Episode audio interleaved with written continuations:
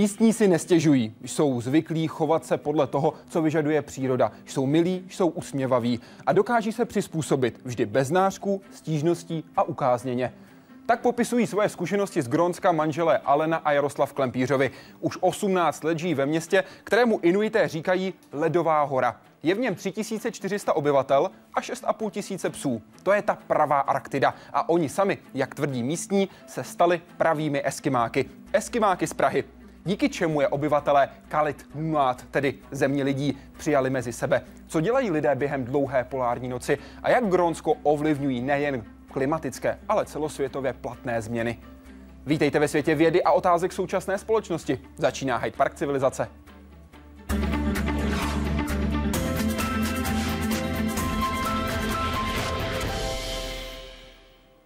A vítejte i vy, dobrý večer.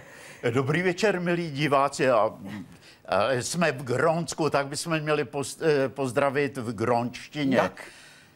Aju, Tikluarit, Nunat, Tikluarit, Hyde Park. To znamenalo, přejeme vám dobrý večer, jsme rádi, že jsme v Hyde Parku. Úplně tak. A já ještě pozdravím úplně nejsrdečněji Ichu. To je příteli, nebo máme vás rádi, dá se to vyložit jakkoliv. Jak si to člověk musí zasloužit, aby ho takhle někdo v Grónsku pozdravil? No, to je teda hodně složitá záležitost, aby ho takhle někdo krásně pozdravil. Musí už s nimi být opravdu velmi, velmi spřátelen. Mm-hmm. Vy jste přišli v tradičních krojích. Jakých konkrétně? Povídejte. Já mám na sobě východogrónský kroj. Tunumitut? Tunumitut. To je úžasné. Ano, protože západogronský kroj je takový hodně ozdobný a tenhle ten je, se mi velmi líbí a e, je to e, používáno vždycky ve slavnostní chvíli a nebo e, v, při významných chvílích. A tohle je významná chvíle, když o Gronsku, tak přiblížit ho i oblečením. Co nikdy v tom kroji nesmí chybět? Vždycky, no. když se dívám, vždycky vidím korálky, vždycky vidím typické kalhoty. Co dalšího? No, musí tam být i, i návleky, které mají e, gróňané samozřejmě odkud jinak než z Moravy protože takovéto květy nikdy nevyrostou. Které to jsou? To jsou to, co máte na kolenou? To je to, co mám na kolenou. To Pojďte to, ke mně na chviličku, jestli vás můžu požádat, ať vás všeho. diváci dobře vidí. Prosím tady hezky, aby jsme vás dobře viděli ještě o krok sem hezky do světla. Takže tohle je ten samotný květ z Moravy, ten, který nikde jinde na světě není. Určitě, Ještě jestli můžete ke mně o krůček dopředu. Takže tady vidíme ten ten moravský květ. Moravský květ, protože když uvidíte kroj z Vlčnova, tak to je téměř identické, takže to je zase ta společná historie, kterou jsme tam tak eh, do, do bezvědomí pátrali a, a zjišťovali, jak to vlastně bylo. Moc děkuji. Posaďte se, prosím. A u vás začneme, pane Klempíři, od zhora, protože vy máte zajímavé ale amulety. Anoraku, to je takové to i počeštělé slovo anorak ano. a také pro slavnostní chvíle už od školy, nebo když dostanou první psy, malí kluci, ale potom i na slavnostní den, ten 21. červen, státní svátek a na Vánoce, na Velikonoce i rodinné slavnosti. A ty amulety, to je předpokládám dráp medvěda. Výborně. Vám podával pac někdy Ne, naštěstí ne, naštěstí ne. A mě také ne, protože toho se všichni tam bojí. Ono, ten nano, když si stoupne ty tři metry, tak to je hrozivá síla. Nanuklední medvěd, abychom vysvětlili. Samozřejmě, není to to lízátko, to, to Eskimo, to není. A druhý amulet? No to je eh, pařád ze sněhule to je zase, eh, aby člověk našel eh, tu cestu po travě a, a vůbec eh, je to zajímavá věc, aby se všude proškrabal. A k tomu ta síla ledního medvěda. Samozřejmě. Tohle je také potřeba v Grónsku. Pojďte se podívat do Grónska. Jak se tam žije, jak to tam vypadá. Největší ostrov světa a jedna z největších zásobáren sladké vody na planetě. A taky domov pro zhruba 57 tisíc lidí, hlavně Inuitů a Dánů a o něco menší počet psů. Grónsko je nejřidčeji obydlená oblast na světě. Lidská osídlení je možné nalézt jen na pobřeží. Život pro zdejší lovce a rybáře se ale začíná pomalu měnit. Spolu s klimatem.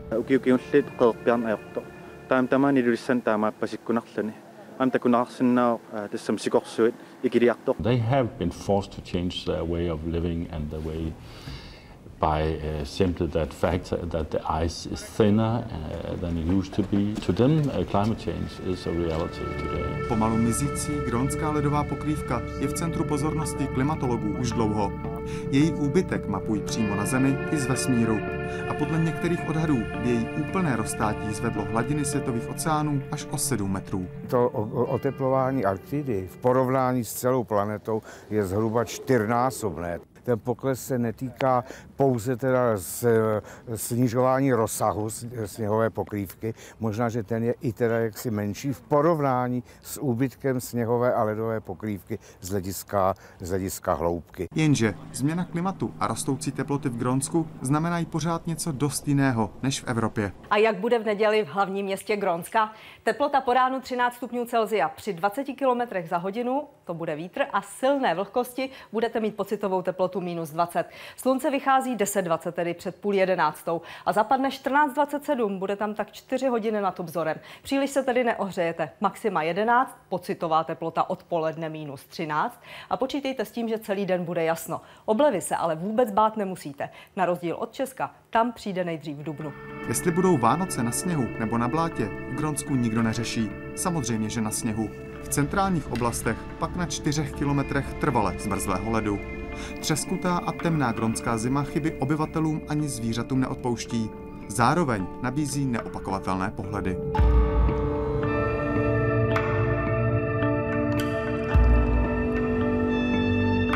V létě moře brázdí tyhle sirotci pevninského ledovce. Krásní, ale také nebezpeční. Když se úzkými průlivy mezi stovkami ostrovů blíží na volné moře, jsou velkou hrozbou pro všechny lodě. Ty je pak nutné navigovat i s pomocí vrtulníků.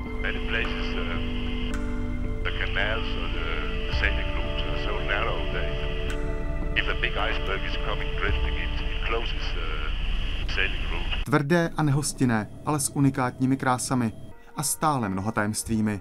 Takové je Grónsko. Jaroslav Zoula, Česká televize. Jaká byla vaše motivace odjet do Grónska? Měnila se v průběhu času během pobytu tam? Kolik žije v Grónsku dlouhodobě Čechů? Stýká se vzájemně česká komunita? Já v minulém životě jsem byl eskimák, tak jsem se chtěl podívat, jak je to u nás doma. A manželka šamanka. Jak, jak jste to zjistili? No, tak já to uvedu na pravou míru. Samozřejmě to byl vtip, ale ne zas tak úplný.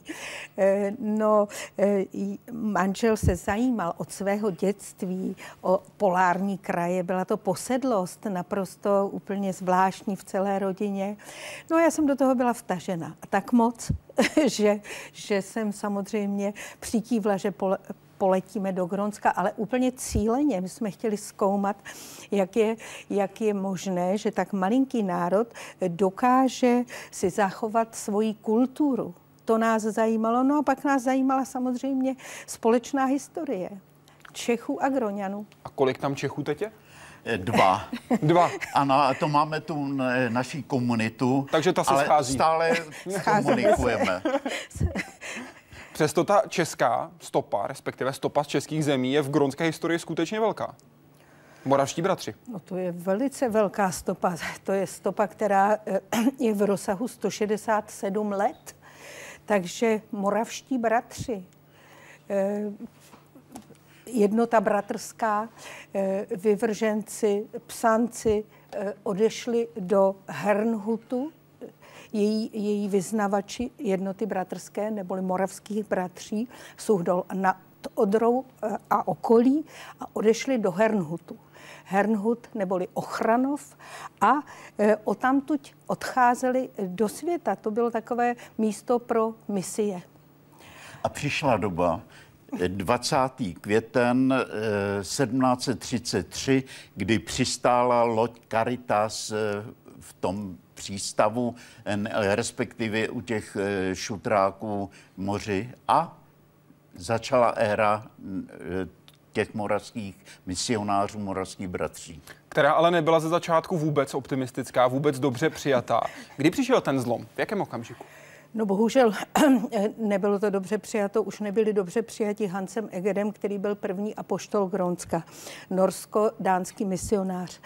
A e, viděl v nich konkurenci, když měli doporučení krále. A zlom, zlom přišel až bohužel, když s nimi na lodi jeli e, grónské děti, které tam vystavovali, aby viděli, jak vypadá eskimák v Dánsku v Dánsku, tam už zemřela, eh, zemřela jedna dívka během plavby a chlapec, který vesele vyběhl na břeh, eh, byl ta časovaná bomba a byl to nositel neštovic. A bohužel pak se teprve zblížili, protože oni je obětavě ošetřovali, ale e, Inuité před nákazou prchali do hor a bohužel přišlo pryč tím onemocněním tak eh, dvě třetiny téměř populace. Jdeme se podívat na tu vaší cestu, jak probíhala. Co vše jste museli zúřadovat, když jste se rozhodli dlouhodobě pobývat v Grónsku? Jak to máte s povolením pobytu, statusem, lékařskou péčí, různými sociálními a zdravotními pojištěními, daněmi a podobně? Jak fungují úřady a stát v Grónsku? Tak my tam pracujeme v Grónsku jako volní novináři, tak pro nás to nebyla žádná mm, povinnost. Je samozřejmě povinnost, když jste delší dobu, jak tři měsíce v Grónsku mít vizum ale to je všeobecné, ale mm, tak eh, lze to řešit eh, i jinak, že se vrátíte a zase přijedete. A eh, tak my jsme to, to úřadování tam žádné neměli a ta legalizace pobytu je pro nás normální, běžná a tam, dá se říct, není taková byrokracie. A co třeba lékařská péče? Vy, když jste byli v horách, tak vy jste si poranil dost vážně koleno. Jak jste to řešili v tu chvíli? Starali se o vás Groňané? s kolenem? ano, vím. Ano. Eh, no tak eh, eh, mě dokonale ošetřili, dokonale ošetřili, ale v tom 30 stupňovým mraze mi doktorka dala sádru, čerstvou sádru a když mě skymák strkal do toho malého auta, tak mi přimrzla ta sádra krantlu auta. Eh, tak to museli odsekávat a potom jsem eh, říkal, paní doktorko, není možná, protože vy jste mi neudělala tu díru eh, na tu polárnickou botu. A tak potom mi to vyměnila za tu skořepinovou extra kdo se o vás staral? Starali se o vás Inuité nebo Eskimáci, nebo ještě někdo jiný, jak se ptá jeden z našich diváků? No, starali se o nás Inuité i Eskimáci. Jaký je rozdíl? žádný, vůbec žádný. Eh, já pořád jako tomuhle tomu úplně nerozumím, proč udělali ze slova Eskimák eh, pejorativní výraz. Já vím, že je to pojídač syrového masa, to všecko vím, to, to jim tak začali říkat atabaskové indiáni, nicméně je ústav eskimologie, takže my to, my to vůbec za handlivé nepovažujeme. Jsou lidé v Gronsku jiní než v Čechách? V čem se gronská společnost odlišuje od české a co mají společného? No, lidé jsou na celém světě v podstatě stejní. Ale eh, lidé eh, samozřejmě se, se chovají určitě jinak v, v určitých eh, klimatických podmínkách jak jsem vypozorovala. Když, když žijí v tak tvrdých klimatických podmínkách, jako, jako žijí e, groňané, tak e, se chovají k sobě lépe. To je úplně, úplně přesně to, stále to pozoruju, protože já jsem původně ekonom a, a, a i politolog, takže mě tohle to zajímá. Chovají se lépe. Vy sami píšete ve své knížce, že v Grónsku se zpravidla navazují přátelství navždy. Jsou také upřímnější? Jsou jsou upřímnější a jsou úplně zvláštní od nás. Oni se nepotřebují se ubezpečovat o svém přátelství. Oni ví, že to přátelství prostě existuje a kdybychom se neviděli tři roky třeba s lovcem z nějaké osady, tak, tak za ty tři roky jsme úplně stejní přátelé, vůbec nám to nevadí. Zase se rozdělí o to jídlo a přátelsky pohovoříme ba dokonce i v té inuičtině, no, gronštině. A to srovnání se středu Evropany. Vy jste zmínila ten vliv přírodních podmínek. To, že lidé zkrátka, když ten tlak od přírody je větší, tak budou, předpokládám, soudržnější, budou víc držet pohromadě, budou si víc vážit toho, co mají. Takže takový ten tlak na to mít materiální věci, tlak mamonu, ten tam předpokládám není. Není, neexistuje.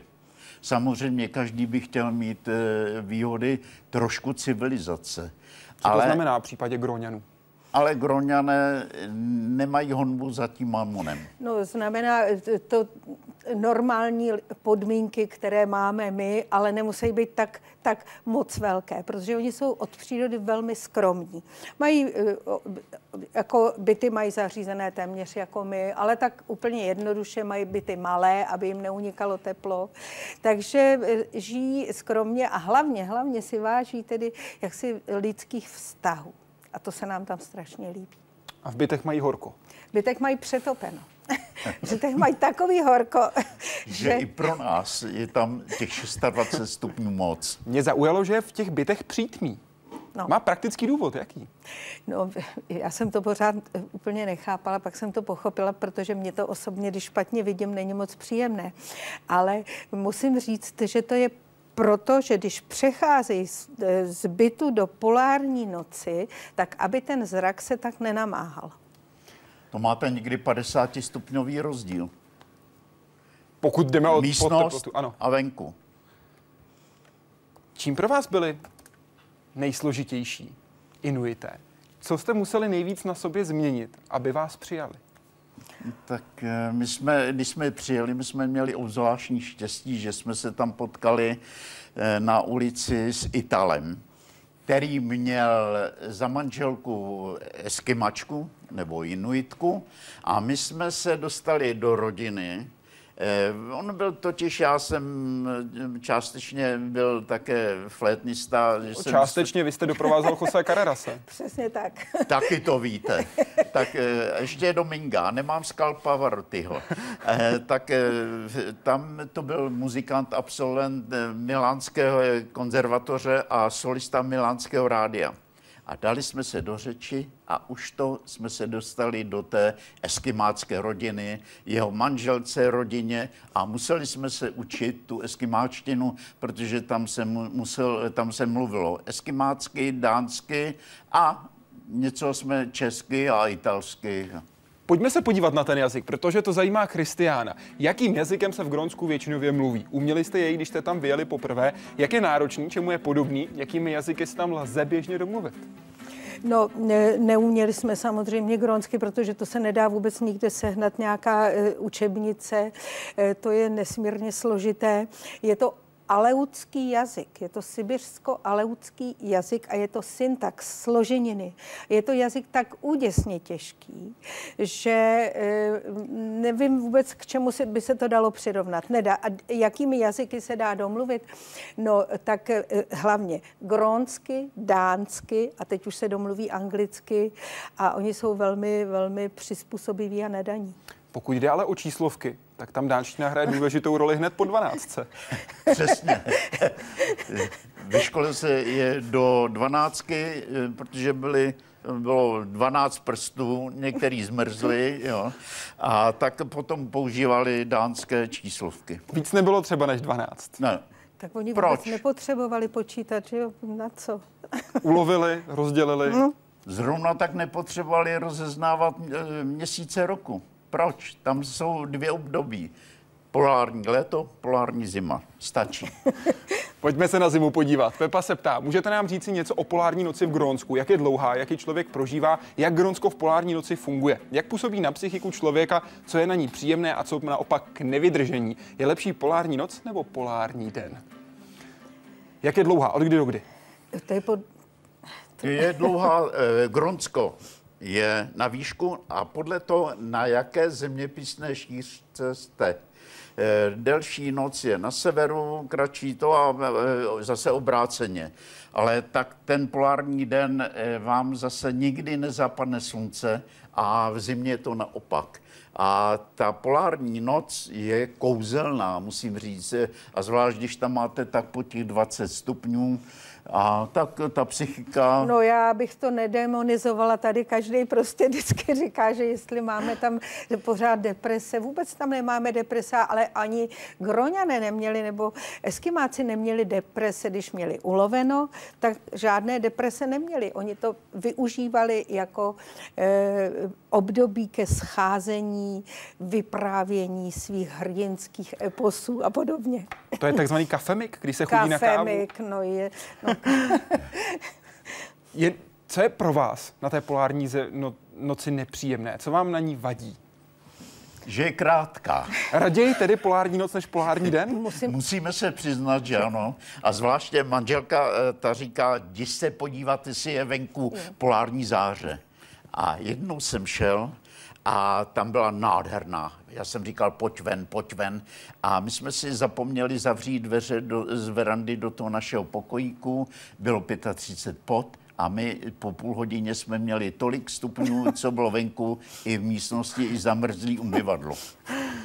Dívejme se i na další části roku. Můžete nám prosím popsat průběh jednoho kalendářního roku v Grónsku? Co se který měsíc dělá? Jaké jsou daný měsíc podmínky? Jaké svátky a zvyky? Tak máme polární noc, březen. Nejmrazivější měsíc? Přesně tak. Přesně. A to už je ideální, eh, protože už je dost vidět a teď zapřáhnete psí spřežení. Máte svoje vlastní? No, eh, tam teď to spravuje náš kolega eh, Inuita, Eskimák, protože tady odsaď bychom nedohodili tu rybu jim. A tak to, tam se jezdí, po, když je zamrznuto, po mořským ledu. To je hmm. senzace. Co další měsíce, když se podíváme do léta, červen, červenec? No tak červen, červenec je, je krásný. Je krásný, všechno je hekticky vykvete, jsou, jsou tam nádherné barvy. Ale je tam jedno velice nepříjemný jev, jeden nepříjemný jev, a to jsou komáři. No. Je Spousty komárů. Spousty komárů. Ale vám nepomůže žádný repelent. Musíte si a... buď zvyknout, anebo tam nemůžete pobývat. No jo, ale léto to jsou také slavnostní státní svátek, kdy se lidé schází a oslavují to ten státní svátek. Je to den slunovratu a jsou v takovýchhle kostýmech a je to nádherné, lidi jsou nadšení, nesou vlajky, opravdu si užijí ten státní svátek. Oni jsou totiž velicí vlastenci. A hraje dechovka, kterou tam přinesli moravští bratři. A co ty další měsíce? Dostáváme se do prosince, máme Vánoce. Jak slaví Vánoce, Groňané?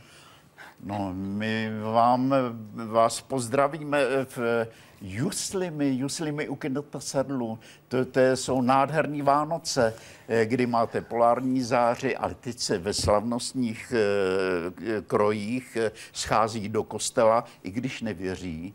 A tam se zpívají chorály, které jsou původně i z, od jednoty bratrské. No. který ten, my říkáme, gronský komenský Samuel Klančmit napsal. Ten autor slovníku, který se dodnes autor používá. Autor slovníku, úžasný člověk, člověk jako úplně nevýdaných rozměrů. Co se týká intelektu, to byl prostě jejich přítel. On jim rozuměl ještě ke všemu, protože eh, Groňané musí se setkat s člověkem, který se jim snaží porozumět. A on je miloval a prostě se přizpůsobil plně jejich i životu. A jak se stavil třeba k dánskému králi, když mu dal vyznamenání? No, Gronský, eh, Komenský Samuel Kleinschmidt ho vrátil samozřejmě. Pojďme... Nebylo to zdvořil, ale vrátil ho. Nepotřeboval ho tam. Pojďme zpátky k Vánocům. Jakou roli tam no. hrají vánoční skřídci? Začíná první adventní e, neděle a e, do místností na vyloženě takové eh, vizuálně dobré místo se dají dva skříci a eh, nebo několik a dá eh, rýže do misky. A ta se musí denně měnit, aby skříci ochraňovali dům a obyvatele. Podle některých tradic mají děti právě do Grónska adresovat své dopisy o vánoční dárky, píše jeden z našich diváků. Aha. Jak je to ve skutečnosti? Že je otec Vánoc, myslím teď obecně postavu, která naděluje dárky v Grónsku? No samozřejmě je to Juslip Inu, ale to říkají dobře. Původně ta schránka byla obrovská v Nuku, v hlavním městě a teď je v Ilulisatu. Ono totiž se změnami klimatu, tam to v Nuku taje a tam je větší zima v Ilulisatu, tak tam umístili eh, toho Juslip Inua. Tam žijete vy na severu. Takže jste sousedé. No, my žijeme i v Nuku. I v Nuku. Četl jsem, že název Grónsko vychází z Greenland, tedy zelená země. Jak je to se zelení v Grónsku? Co a kdy tam roste? V čem jsou naopak Gróňané? Je to tak správně? Ano, můžeme říct. Závislí na dovozu. Jsou v Grónsku lesy? S jakými živočichy se tam mohou potkat?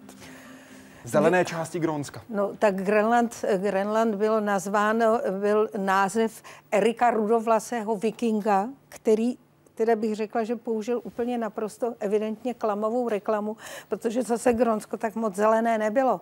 Eh, ale Gronsko zelené v, těch dvou a půl měsících určitě je. Erik Rudý bychom měli vys- Erik vysvětlit, Rudy, vyhnanec Islandu. Vyhnanec Islandu, dost, dost veliký e, tvrdák, bych řekla, slangově, ale člověk, který nebyl úplně moje krevní skupina. Nicméně byli, oni měli Islandiané velice takové divné zvyky, že se zaplétali do takových e, různic, ale eh, krvavých různic. Krevním se. Krevním sty. A jak A, je to v Gronsku z lesy? abych zodpověděl. U nás v Jižním Grónsku máme les, který má 54 stromů. A jaký ano, je nejvyšší? A je e, oplocený, aby náhodní turisté z Evropy ho nepolámali. A jaký je ten nejvyšší strom v Grónsku? Tři metry. A co ten umělý vnúku, ten už tam není? To, ten už tam není. a můžu říct, že byl zasazen v roce 1906 a je původem z Aljašky, ale ty tam vznikla s, se změnami klimatu stanice, kde vědecká stanice, kde se snaží vypistovat nové rostliny. Před deseti lety se sklidilo 16 řádků brambor, v loni 90 tun. A co ta zvířata? Na které byla ta poslední část otázky? No tak zvířata, zvířata se tam, nebudeme teda přivolávat na nuka. to, toho ledního medvěda, ne? Opravdu ano. neboli ledního medvěda, toho potkat nikdo nechce. Hezká je třeba liška, ale eh, lépe se jí vyhnout ne všechno. Pokouše, jsou tam nádherné, nádherná hejna ptáků. Eh, je tam asi 55 druhů ptactva. Alkoun, je tam rybák eh, ploutvo ocasí, jsou tam, eh, jsou tam husy bernešky, takže to je nádherné. No a v okolí, když se přiletí do Kangaruságu, tam se potulují ty monstra, nejsou tak velký, ale jsou to pravěky monstra pižmoni. To jsou ty, co přežili z doby ledové, pokud tak. jde o zvířecí. Ano, tak. co tam ta doba ledová zakonzervovala. A teď tam běhají a mají výborní stejky. To je místní pochoutka. To je pochoutka. Pochoutka. Hlavně... Na podzim je takový trošku mramorovaný a to, když se upeče. A k tomu ty brambory, žlutomasí, eh, grónský brambory, těm dáváme přednost. Pojďme se na ten jídelníček podívat. Zajímal by mě obvyklý jídelníček v Grónsku, co se běžně jí a vaří, co se naopak jí ve svátek, nějaké stravovací zvláštnosti, jaké oblíbené nápoje, jak jsou v Grónsku dostupné zelenina a ovoce a jak jsou drahé. Zmínili jste steak, co další? No, Pochoutky. já, pochoutka pro nás už je dneska tuleň, ale já ho vařím, teda, že sundávám tuk, to je velice dobré maso, má to chuť takové roštěné, ale pozor, eh, eh, tulení maso se jenom a jenom vaří, to se nesmí péct. No, Samozřejmě. No, ryby, tam, když se chytne velryba, to není ryba, ale je to velká ryba, to je výborné maso. Eh, potom eh, taková zvláštnost, když jsme u těch Vánoc, tam není kapr samozřejmě, ale tam se podává kachna eh, s takovým dánským zelím, je to lebeda a samozřejmě brambor k tomu a místo kachny, takové té evropské, je tam alka. To je vůbec nejlepší vánoční pochoutka. A co oblíbené nápoje? No, oblíbené nápoje na prvním místě, úplně na prvním je káva. Káva se tam tak úžasně ujala od toho 17. století nebo 18. eh, na rozhraní, eh, přivezli tam samozřejmě velrybáři a káva zvítězila na celé čáře. A všude je dobrá voda z ledovců. Ta se dá pít, jak se říká, i z louží. I z louže. Když jsme hovořili o tom, že se jí hodně masa, samozřejmě, ať už jde o tuleně, případně mrože nebo o ryby, co udělá správný inuita, když uloví třeba tuleně? To můžu říct já. Rozpáře. A teď si vezmu játra, a protože ty jsou velmi zdraví a teď si uříznou, zakousnou a uříznou.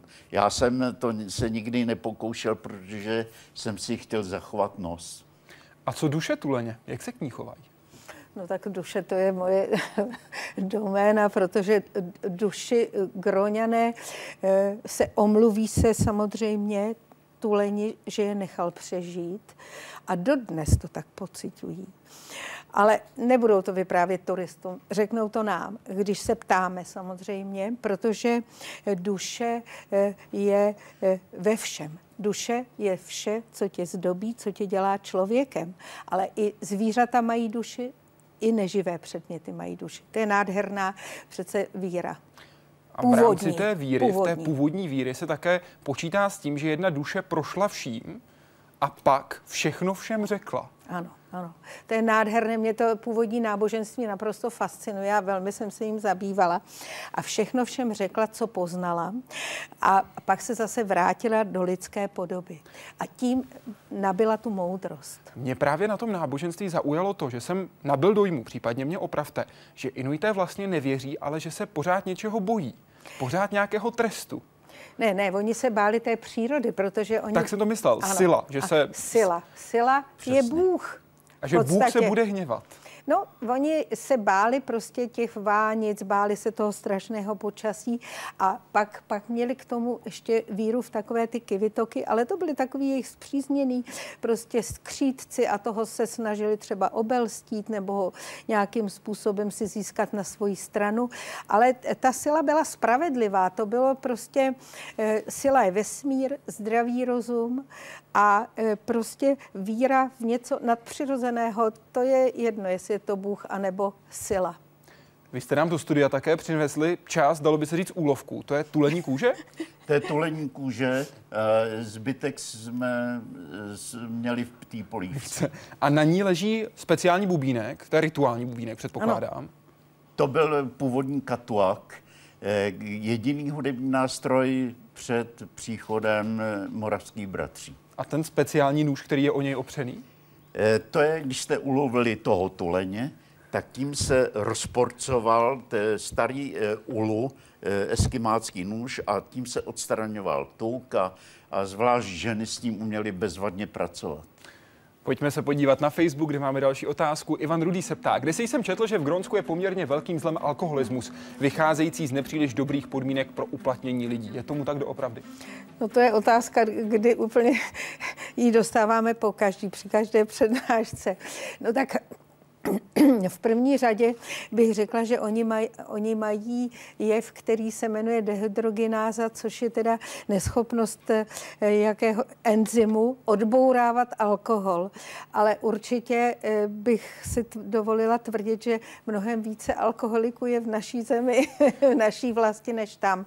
A že by vycházelo z beznaděje, to teda určitě ne. Ale samozřejmě eh, alkohol jim nedělá naprosto vůbec dobře. Je tam určitá prohyb prohibice. V pátek odpoledne se zavře eh, al, eh, jako obchod, kde jsou vína a alkohol, už se nedostane nic. A jinak eh, tam je nesmírně málo nějakých restaurací, takže mají smůlu. A vláda se velmi o to stará, protože jim to nedělá dobře, tak jako indiánům, celé této rase. Dobrý večer. Chtěla bych se zeptat, píše Lenka, jak vnímáte v Grónsku manželství? Jak je to s rozvodovostí a vztahy mezi manželi? Tak jak jde? jak v Grónsku?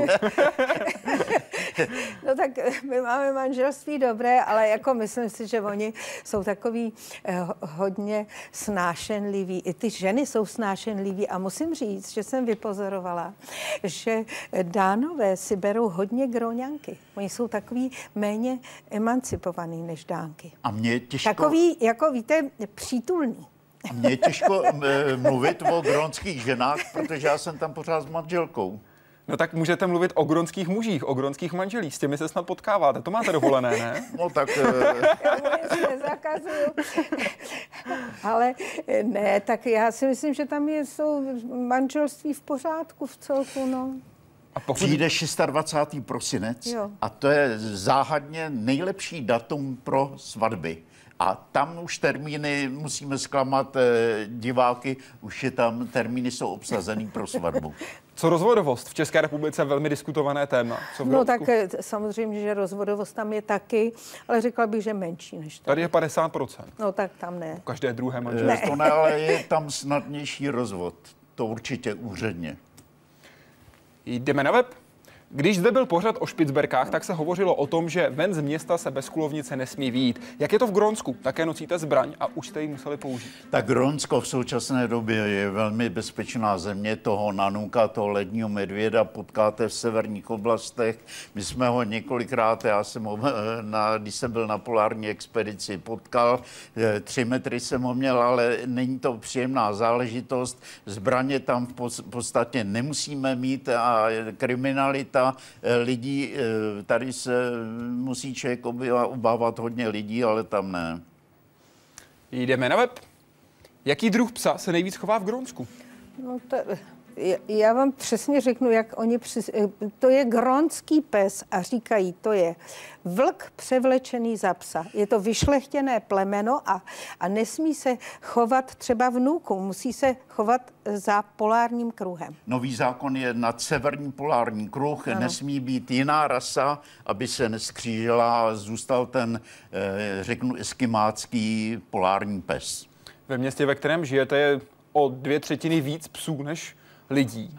Je to taky v dalších městech? Ne. No, tak Je, eh, je. je, ale ne tolik. Tady je, tady je takové prostě e, za městem, e, tam psy e, pobývají, ale oni milují zimu. Oni se tam v létě se tam tak jako pošťuchují různě a to se jim nelíbí. A těší to, se na zimu. A těší se na zimu. Zajímalo by mě, čím se v Grónsku topí. topným olejem. A teď vybudovali dvě hydroelektrárny, které jsou v provozu. E, To vnitřní zařízení dělali Poláci a Slováci. A jinak se rozváží tankerem, e, tam se žije pouze na pobřeží, protože to centrum ostrova, to obrovský centrum, to je polární e, ledovec, který je nebezpečný na něj chodit. Vůbec je to obtížný. Topí se olejem a, a není starost, že by došel nebo Nuk se předpokládám jako hlavní město dost vyznačuje, dost odlišuje od, zbytek, od zbytku osad, od zbytku Grónska. Je to tak? Je to tak, je to tak úplně eh, naprosto přesně, protože je to, je to přece jenom centrum, které už se ta globalizace mnohem více dotkla. Je to jediné místo, kde jsou asfaltované silnice? To jsou už- ne. Už i v dalších osadách jsou. A jiné, jediné místo, kde je semafor? No tam už je několik semaforů, už jsou tři. Už jsou tři. My se podíváme na to, jakou roli hraje Grónsko teď na světové scéně a hlavně, jakou bude hrát dál, protože může mít výrazný vliv na to, co se bude dít na geopolitické scéně. Kolem severního pólu začíná být horko. Díky ustupujícím ledovcům se otvírá cesta k možným novým nalezištím surovin a k novým námořním trasám. Země jako Rusko, Kanada, Norsko nebo Spojené státy si začaly parcelovat území, které si nárokují pro hledání surovin. Teď do hry arktických velmocí skrze Grónsko a rázně vstoupilo i Dánsko. Det er fordi, vi bjergkæde, som går hele vejen fra Grønland, Kanada over til russerne. Og der er så nogle, en, en regel i, i Havreskonventionen, der, der gør, at man kan gøre det her krav. Mezinárodní konvence umožňují státům přiléhajícím k otevřenému moři si nárokovat oblast 200 námořních mil od pobřeží jako takzvanou exkluzivní ekonomickou zónu. Pokud ovšem příslušný stát je schopen jak si deklarovat že a dokázat, že e, pod vodou pokračuje geologická formace, která je součástí jeho hlavní pevninské masy, pak je možné vlastně ty teritoriální nároky posouvat za hranici 200-mílové ekonomické zóny. Nejde o nic menšího než oblast 20krát větší než samotné Dánsko, s potvrzenými a předpokládanými nalezišti surovin. Právě jejich průzkum a rozvoj je jedním z hlavních témat současného Grónska a nedávných voleb. Přírodní bohatství by totiž mohlo Grónsku přinést celkovou nezávislost. Dánsko ho zatím ročně dotuje půl miliardou eur. Det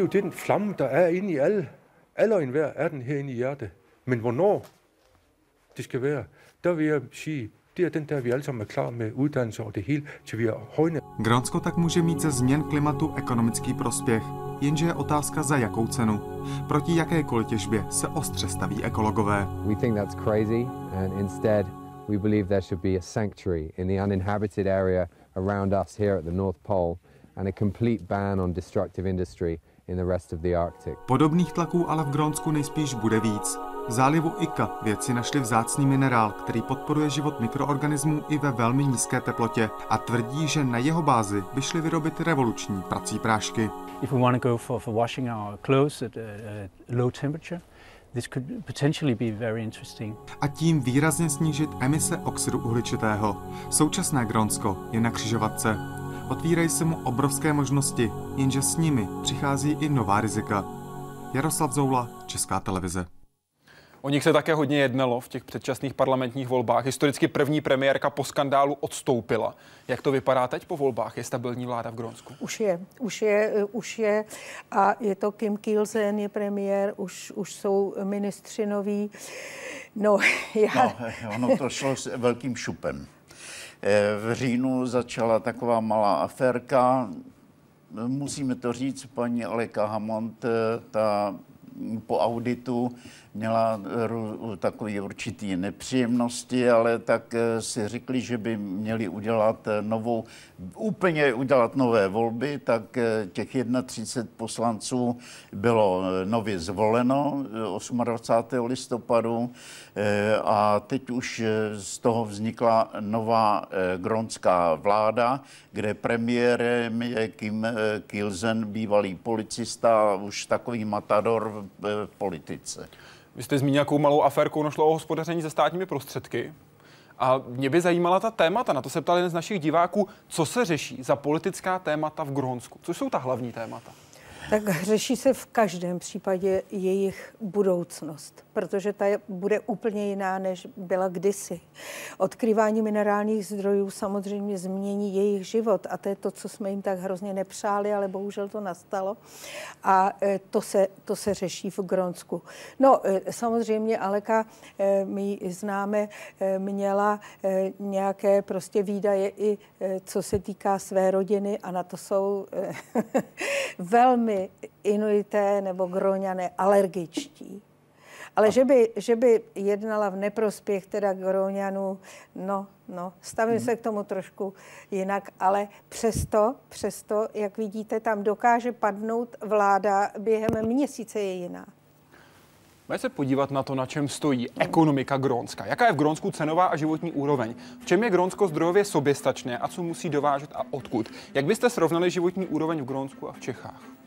Tak eh, samozřejmě ekonomika Grónska, ta cenová a životní úroveň, eh, tomu eh, srovnejte Česko a Dánsko. To je úplný protipol, protože tam se odvádí obrovské daně, ale následně zase ty eh, požitky, eh, včetně toho důchodového a sociálního zabezpečení, jsou ideální. Eh, Gronsko zdrojově je soběstačné v rybolovu a veškerý eh, ten těžební průmysl minerálů, kde se hlavně soustředuje pozornost na drahý kovy, eh, platinum, zlato, wolfram, niop a tak dále, tak to se vyváží, protože to potřebuje ta elektrotechnika, solární panely, to je velmi, mm, Číně je to trošku vyrabované. Jak se staví samotní Groňané k těm geopolitickým změnám, které můžou přijít vzhledem k tomu, že se zpřístupňuje severní cesta? V úvozovkách na námluvách, jak jsme viděli v reportáži Jaroslava Zouly, Kanada, Spojené státy, Rusko, Dánsko, Norsko rozhodně tam může mít také svoje zájmy, podobně jako Island. Jak se k tomu staví no, samotní Groňané? No tak ne dobře samozřejmě, protože začala ta rvačka o minerální zdroje. To je to, co jsme jim teda velmi, velmi nepřáli a musím říct, že, že si velmi nepřeje tak 50% Gro Gróňanů těžbu uranu uranových rud a ty se tam začaly těžit a to myslím, že bývalé premiérce zazlívají, ty se tam začaly těžit dost na ostro. Jo, vyváží se do Kanady, tam se zpracovávají eh, ty eh, uranové rudy.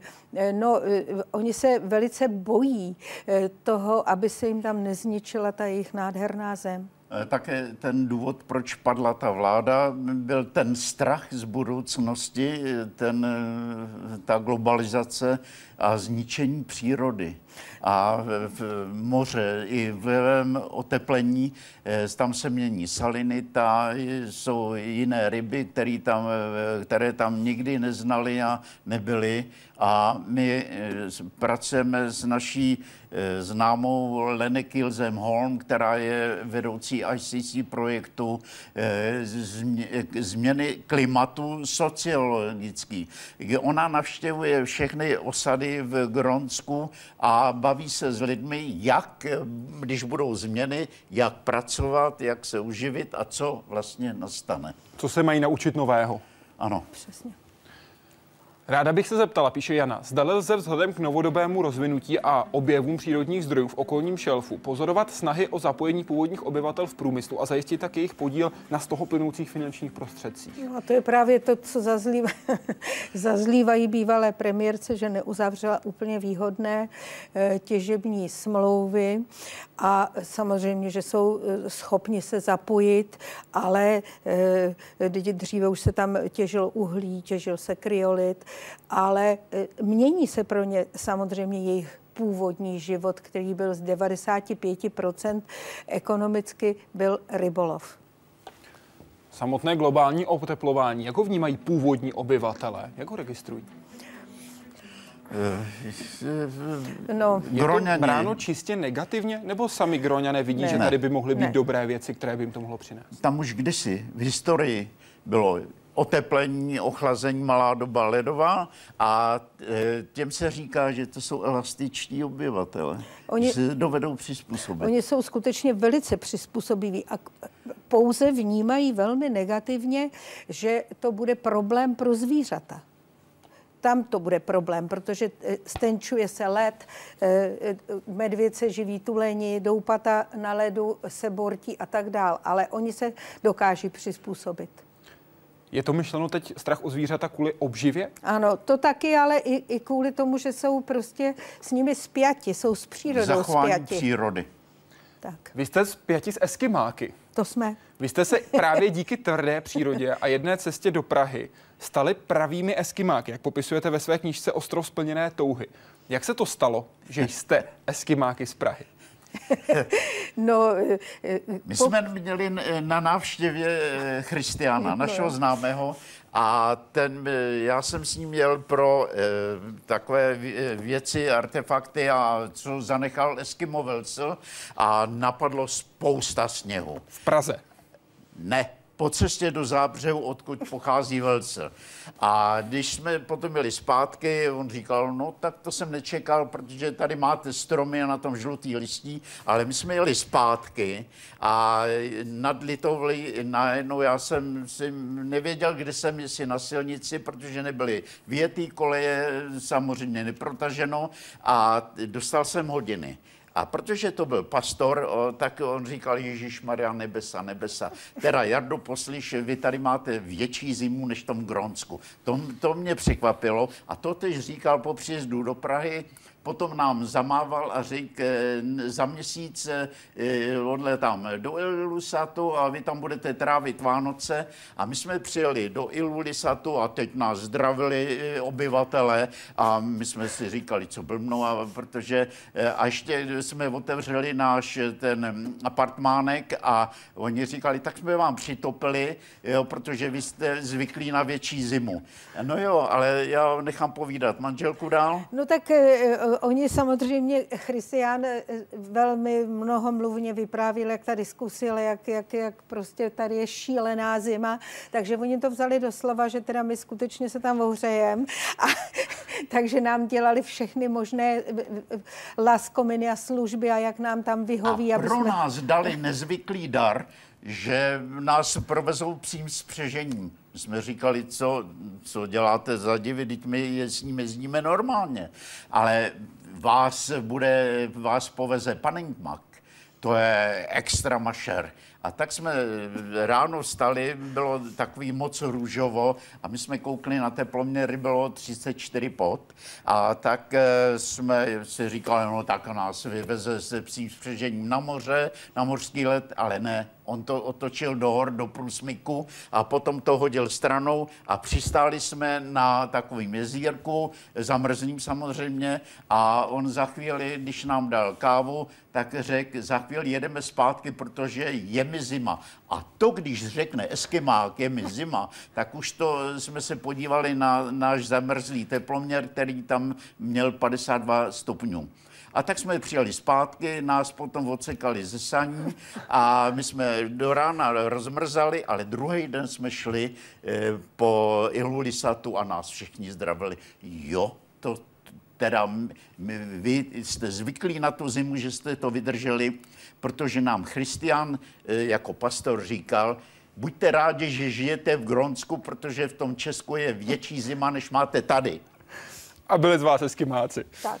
Uvidíme, jestli takovouhle cestu projde i Marina, která by se ráda zeptala, jak je to s dopravou do Grónska. Jak letáte z Prahy? Existují přímé lety, či musíte vždy přestupovat například v Dánsku? A jak je to s dopravou v samotném Grónsku? Jak se můžete z Nuku dostat do jiných měst? No začněme tím, jak se dostat do Nuku. No, eh, no tak v každém případě my lítáme přes eh, Dánsko, přes Kodáň. Tam skutečně musíme přespat, protože návaznost není do eh, Kangerlusuagu, které eh, má, je největší, kde je největší letiště, kde mohou přistávat velká letadla a z Kangerlusuagu už letíte buď do Nuku nebo do Ilulisetu. Ale v zimě hlavně je všechno maybe, možná. Jestli poletíte nebo No, nepoletíte. Tak v Gronsku nemáme silnice. Eh, Tam jsou silnice akorát v osadách eh, od přístavu ke kostelu a potom mm, k obchodu. A tam je výstražné znamení, takový ten trojuhelník výstražný. Eh, Pozor, dejte před, máte přednost, má psí spřežení. Ten naši diváci, pokud sledují Hyde Park Civilizace na Facebooku, dobře znají, protože my jsme jim dali také možnost hádat, co je právě tahle ta značka v úvozovkách zač. A velmi dobře rozpoznala i většina z nich, že to právě budou psí spřežení. Můžete se ostatně sami podívat, jak tahle značka vypadá. My se podíváme ještě na otázku od Heleny. Jak je to na největším ostrově světa s historickými památkami? Co se zachovalo, jak se o ně starají? Jaké historické události nejvíc ovlivnily Grónsko? Jaké je tam většinové náboženství a vztah místních obyvatel k božstvům obecně? Historické památky. Já začnu tou prehistorií. Eh, Inuité přišli ze, severní, ze severovýchodní Sibiře a tam se usídlili v, v, na oblastech jižním a východním. A potom tam přišli vikingové a nastalo velké ochlazení země. Z Gronsko zmizelo z povědomí a přišla nová éra eh, těch eh, velrybářů, moravských bratří, Samozřejmě pak, pak je, jsou tam památky a to, je, to jsou koloniální přístavy. Je jak v Nuku, tak v Ilulisatu. Ty budovy, eh, které eh, byly eh, centrem rybolovu, tak to jsou historické památky. Tam nemůžeme hledat památky tak jako tady samozřejmě. A je o ně dobře postaráno? musím říct, že velice a hlavně nás velice těší, že je dobře postaráno o objekt Nová Morava. A to, to jsme letos si prošli eh, celý, celý prostě dům a je zrekonstruovaný a je to sídlo ombudsmanky. Děkuji moc, že jste byli hosty Hyde Parku Civilizace. Děkuji za takové příjemné povídání. Přeji vám příjemný večer a přeji vám příjemně strávený jakýkoliv den v Grónsku. Hezký den. Všem divákům Jusli mi ukinota srlupi slorici. Hezké Vánoce a šťastný nový rok. Krásné Vánoce.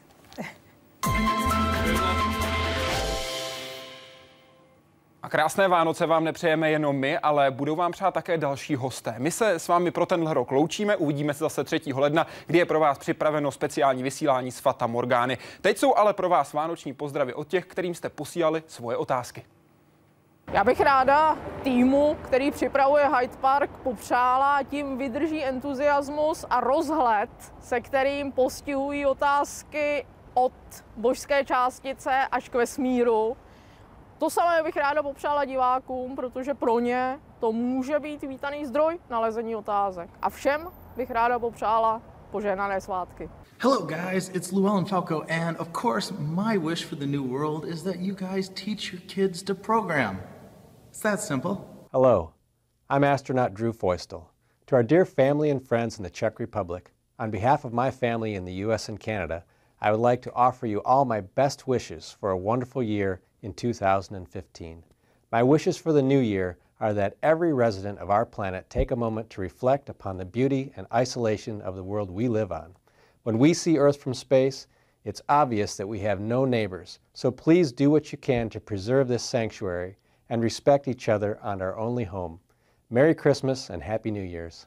Hi, it's nice to uh, be back on your program, the final program of the year, and um, I know it's a little naive to think about what I really want for 2015, but I think we as a planet face global challenges we haven't really placed, faced before. And what I really hope for 2015 is that governments begin to respond rationally to the real problems facing humanity.